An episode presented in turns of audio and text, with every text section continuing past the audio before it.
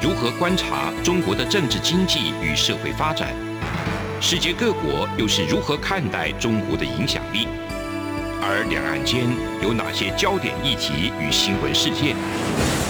深入解析，多面向的透视中国。欢迎收听《这样看中国》。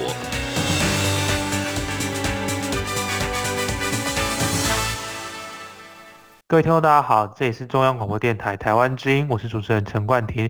您现在收听的是《这样看中国》节目，今天跟大家再次的分享中国的最新情势。这一周有几个大事，首先是这个前中国共产党中央委员会总书记江泽民去世，享年是九十六岁。他是在二零二二年十一月三十号去世的。那他也是中华人民共和国的主席。过去他曾经跟这个李鹏跟朱镕基搭配。那江泽民在一九二六年他出生，那他在兄弟姐妹中是排行第三，有大哥啊，有二姐，有妹妹，有弟弟。呃，他当时所出生的地方是相对富裕的地区，我想。这样子的这一种生活背景，过去的生长背景，可能对江泽民之后的一些影响也蛮大的。那在中学、大学，他是入读扬州中学之后，呃，也曾经在这个南京复办的中央大学的电机工程，然后就学过。之后他在上海临时大学、国立交通大学电机系都有这一个学习，所以可以说他是有工程背景的一个政治人物。那曾经担任的职位也是非常的多元啊。大家对他印象比较深刻的，主要还是他在上海市过去担任上海市人民政府的市长，然后中共的这个上海市委书记。那接下来担任这个国家主席的时期。大家对他印象比较深刻，就是不管是克林顿访中，或者是江泽民去访美，我们都会感觉到这个他比较奔放，然后比较奔放热情的那一面。那所以当时很多人都可以说，都有感觉到江泽民似乎是对美国的这些领导人物掌握的不错，然后表现出一副就是笑脸，呃，像这些。所谓过去他们的那些资本主义的老对手哈，算是有经营的蛮深的关系。那不管如何，这个江泽民的时代结束之后，胡锦涛接下来到习近平，已经又经过了两任的领导人。但是江泽民的这种影响力，甚至是在这一种应该说是次文化的影响力还是非常大。有许多年轻的中国这个朋友们。常常就会把它戏称是这个蛤蟆嘛，然后有各种的把这个江泽民过去在训斥记者啊，或者是使用外文的这种影音啊，剪辑成片段，做成这种比较类似这种比较诙谐的搞笑的一些视频，特别是他的招牌的黑框眼镜。那他过去在担任总书记以来，也是有许多不同的争议。有法轮功啊，有这个呃，在六四的角色等等。不过不管如何，那他就是在中共的这个第三代中央领导的这个核心。那随着中国的改革开放，他在应该说这十几年、几十年哈，也都扮演着相当重要的角色。不管如何，那在这个十一月三十号。在江泽民去世之后，确实给了整个全中国非常大的一个震撼。那台湾也是接到这一个讯息之后，嗯，总统府也关注到这样的讯息。那很清楚的就是时代的结束。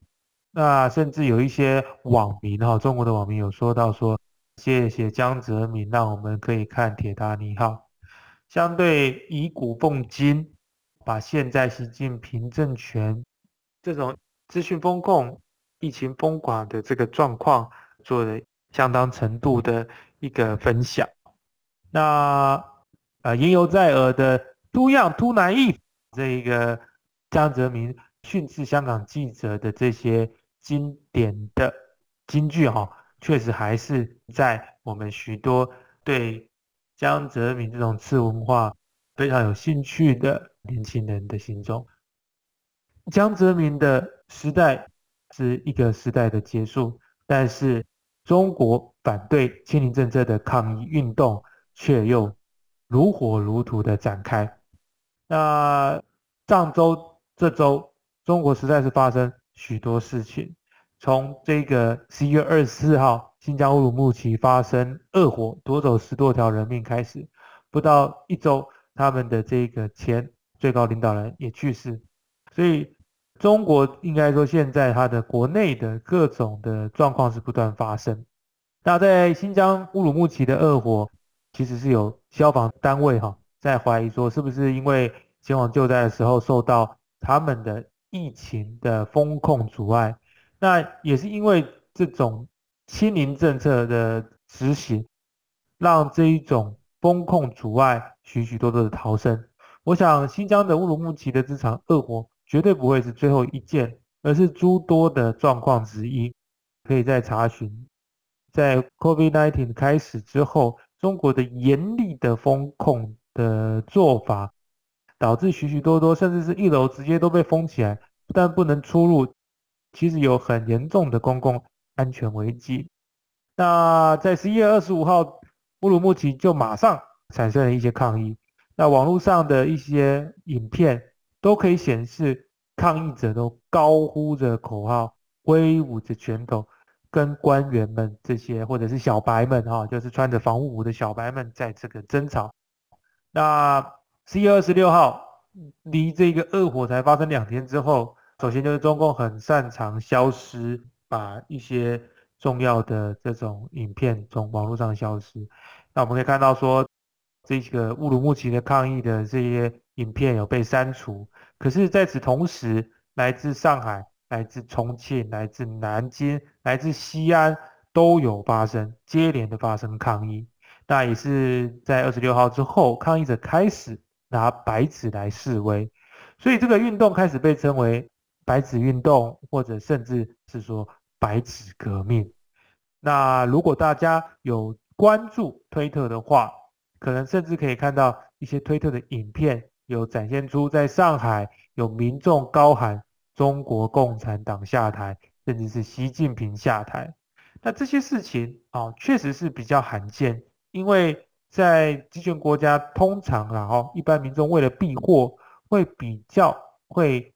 避免直接去啊挑衅政府，或者是直接把这一个名字说的这么明白，所以这一次毫不掩饰的喊中国共产党或者说习近平下台，确实是已经是蛮严重的状况了。那在十一月二十七号开始，北京开始发生抗议，包含清华大学，那在武汉、成都、兰州也接连发生抗议，甚至大理也发生抗议，所以。我们可以关注到，说这些抗议者除了跟警察发生冲突之外，有些许的部分的这些抗议人士也被警察去抓。这件事情不仅仅是中国国内的事件而已。在二十八号啊，BBC 的记者甚至是在上海被被打哦，也被拘禁。尽管是在数个小时后有获释，但是这已经引起了这个英方的注意。那同时，这也造成了这个。呃，一些外交上面的冲突的可能性又会增加。近期我们也听到英国新任首相也谈到中英之间的黄金时期已经结束，所以这个东西当然就是在火上加油哦。中共对 BBC 的记者在逮捕的这个部分。那在上海的另外一个主要地点，特别是乌鲁木齐的这个路哈，有竖起了路障，那警察。禁止这个过路人拍照。那如果你看到这个机智的这些中国人，呃，在争取这个自己的自由民主的时候，在白纸的上面也有哦发挥一些创意。比方说，在白纸的一边写“请不要集会游行”，但是另外只要在这个警察靠近的时候，就马上把呃空白的一面翻转过来，然后就变成的是捍卫秩序的这个关心的好公民。其实这个就是斗智啊，斗力斗智的一个过程，然后那我们也是可以理解说，在长期的反复的清零政策之中，多少的民众啊没有办法去正常的生活，没有办法去正常的工作，都必须要嗯这样子的不便哦共生共存，来来回回也三年了，快要四年了哈。那这样子的生活确实令人感觉到非常的不忍，也非常的痛心。节目到这边，我们先休息一下。回来之后，我们继续来讨论中国反对清零政策的抗议运动。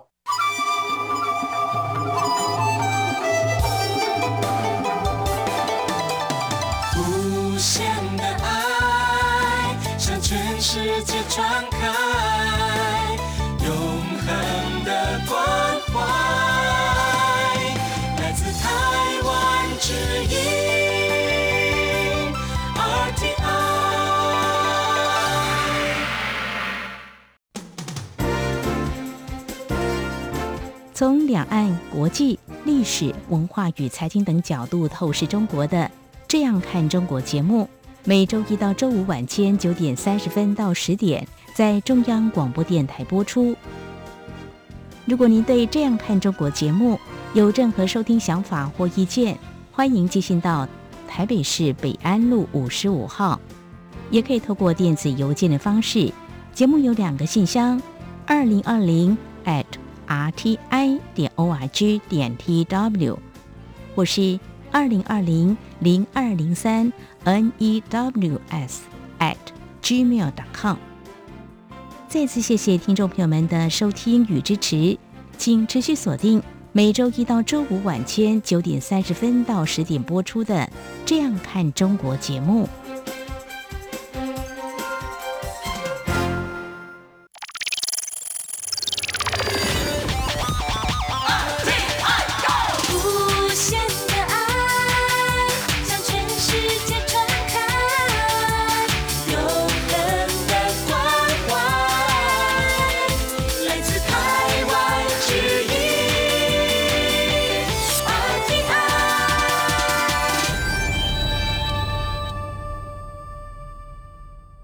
各位听众，大家好，这里是中央广播电台，我是主持人陈冠廷。刚才节目的上半段，我们提到几个重要的事项，第一就是江泽民啊，前中共的这个最高领导人逝世。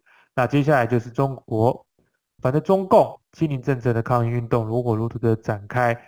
那起因是因为新疆乌鲁木齐的一场恶果。其实不仅如此，最近中共的中央电视台。开始剪辑这一些世足期间观众的特写镜头，各位听众朋友可知道为什么？原因很简单，因为他们是希望剪辑起来让观众看不到，在这一个世足期间有成千上万的球迷们根本没有戴口罩，所以不要让这些在中国的球迷们有相对的剥夺感。说奇怪，怎么我们的国家到现在还不能正常化，而全世界早就已经正常化？所以脑筋动到这样子的剪辑来了，非常的悲哀，也非常的令人痛心啊！毕竟这个向往自由的空气，或者说至少这种回到正常生活的奢望，都必须要被动手脚。那当然是引起许多人的注意。那这个讯息其实透过网络上也非常的，呃，也爆炸了，然后。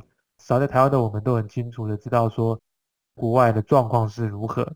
与此同时，在台湾十月一号已经正式的解除户外的口罩令，在户外不需要戴口罩，在室内其实只有，呃，在不管你是唱歌啊，或者是在呃露营什么，呃吃饭饮用这个饮品也都不需要戴口罩了。所以现在的台湾也慢慢的进入正常化，目前。比较落后于国际的只剩下中国而已。在十一月二十九号，中国当局开始调查抗议聚集的人，在一些城市街上都已经布置好了大量警力。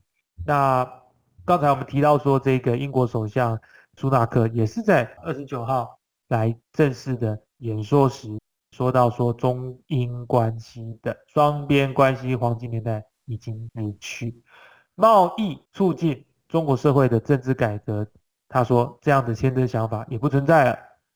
那他特别讲到了我们刚才在前段节目上面所说到的，在十一月二十八号，BBC 的记者在上海被殴打的部分，哈，他特别提到这个中国警方对 BBC 记者施暴的事情。中国已经构成了体制性的挑战，英国的首相是这么说到的。那这件事情，或者说只是一个影子啦，哦，Kobe 也是只是一个影子，它只是加强了世界各地对中国的这种野蛮做法的另外一个加强这样子的既定印象。那中国政府也是有一些回应哦，有一些城市的政府，它开始对风控，呃，有做一些修改。毕竟有这么多的人民开始对中共产生不信任，还有特别是这些抗议都已经台面化，所以按照政府的反应，也依照他们的说法，乌鲁木齐的火灾人员跟伤亡跟风控没有关系，他们甚至指控他们中国国内的这个怨声载道的原因哈，是因为有外部势力的影响，好这样子。所以这些都是一些蛮严重的问题。不过外部是个影响，这样子的说法一出，各个年轻的中国民众就也是在抗议的时候，就纷纷的有一些各种段子了哈。外部势力在哪？是月球吗？啊，这样子的这个影片也非常的火红。那甚至有说连接什么外部势力啊？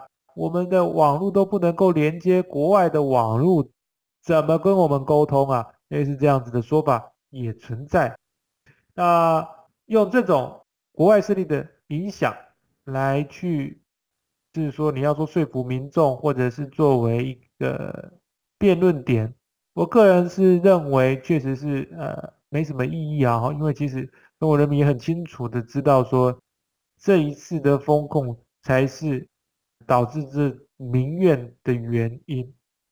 那有人问说。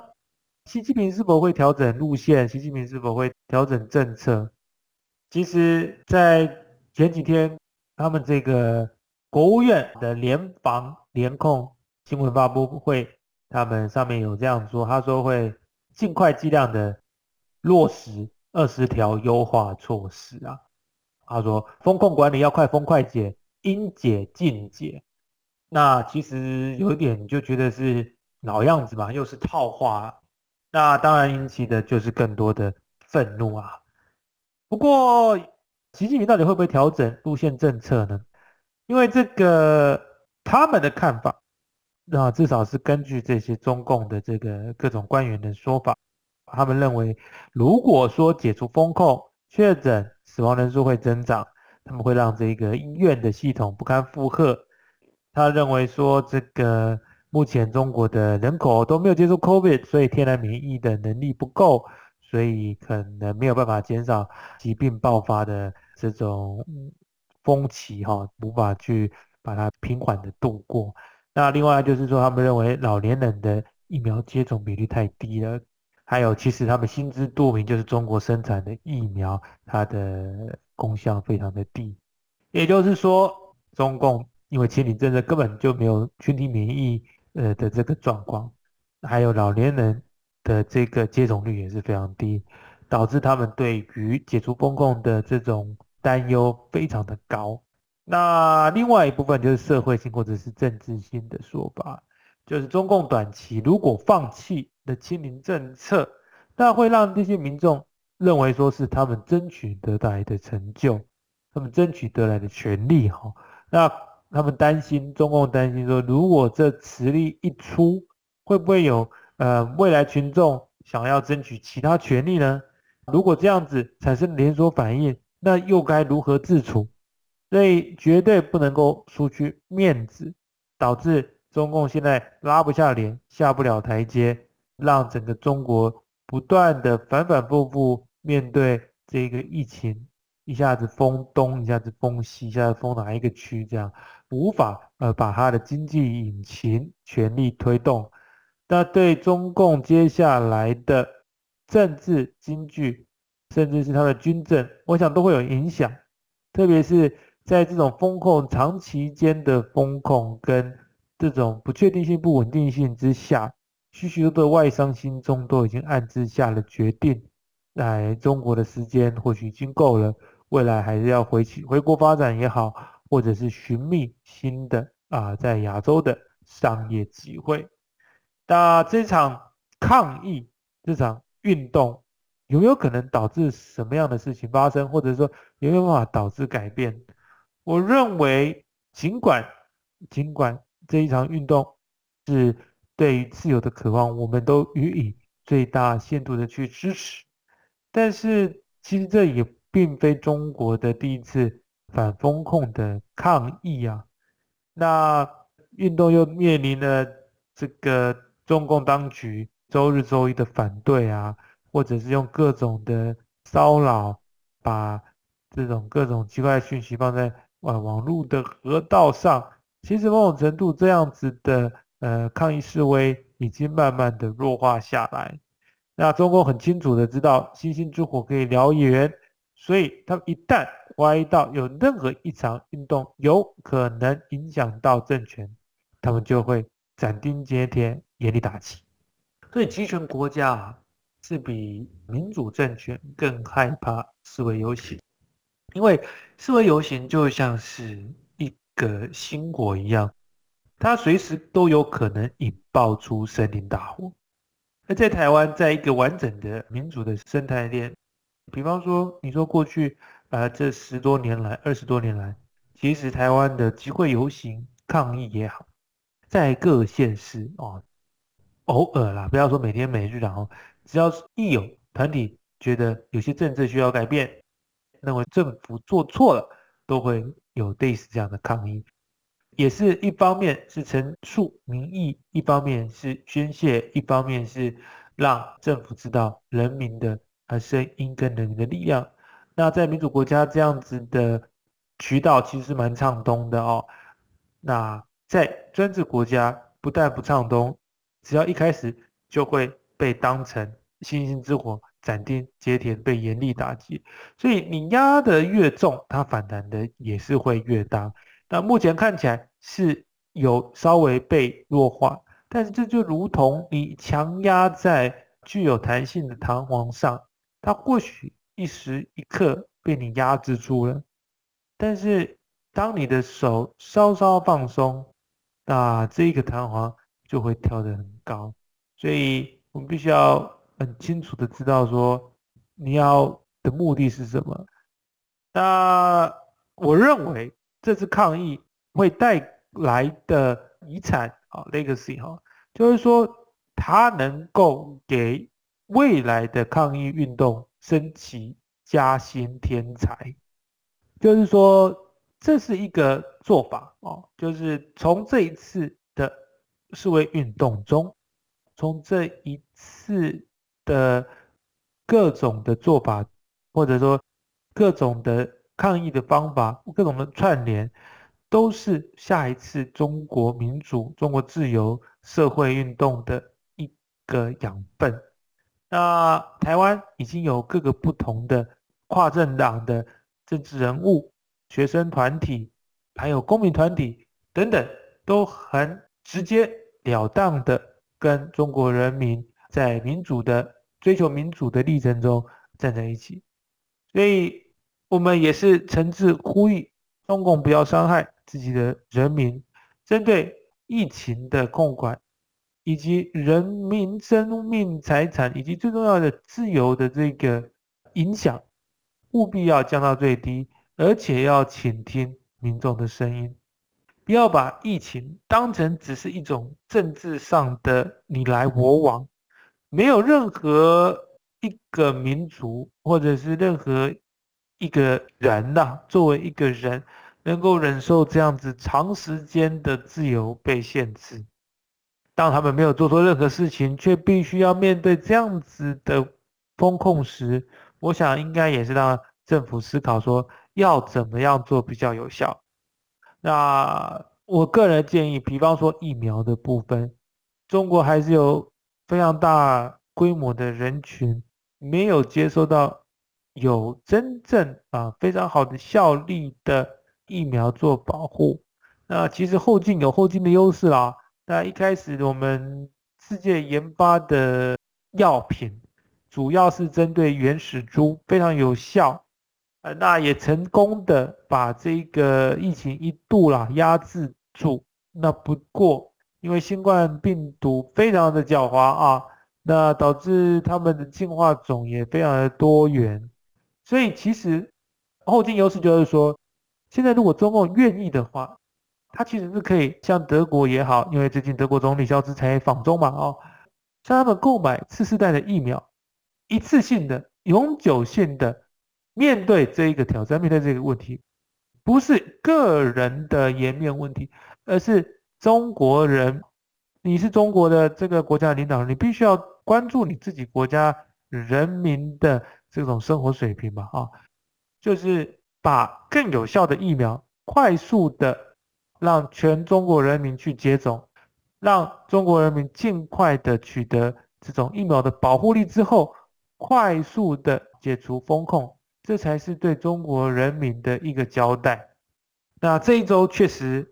各种白纸革命的新闻，让我们见证到说，现在的中国确实是在这个风雨飘摇之中了。中国人民现在也是在面临风控，还有心理各种生理上面的焦急的这种情绪的煎熬啦。那全部的原因都只定于一人，那就是习近平主席。我们在此呼吁习近平。呃，能够尽速的去将中国人民的生命健康以及最重要的自由，好好的做考量，不要因为因为自己的一些价值观，或者是对于自己的政策不愿意去妥协，导致中国人民到现在还不能过上正常的生活。这里是中央广播电台台湾之音，我是主持人陈冠廷。我们下周再会。无限的爱向全世界传开，永恒的关怀来自他。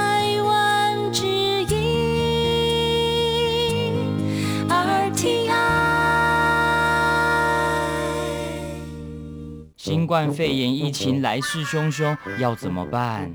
别担心，只要确实的勤洗手，就能有效防范哦。对对对，洗手口诀我都记住了，要内外夹攻大力丸，彻底清洁手掌、手背、指背、指缝，还有大拇指跟手腕。最重要的是，整个过程要搓洗四十到六十秒，才算是有效的洗手哦。RTI 中央广播电台，跟你一起守护健康。从两岸、国际、历史文化与财经等角度透视中国的《这样看中国》节目，每周一到周五晚间九点三十分到十点在中央广播电台播出。如果您对《这样看中国》节目有任何收听想法或意见，欢迎寄信到。台北市北安路五十五号，也可以透过电子邮件的方式。节目有两个信箱：二零二零 at r t i 点 o r g 点 t w，或是二零二零零二零三 news at gmail.com。再次谢谢听众朋友们的收听与支持，请持续锁定。每周一到周五晚间九点三十分到十点播出的《这样看中国》节目。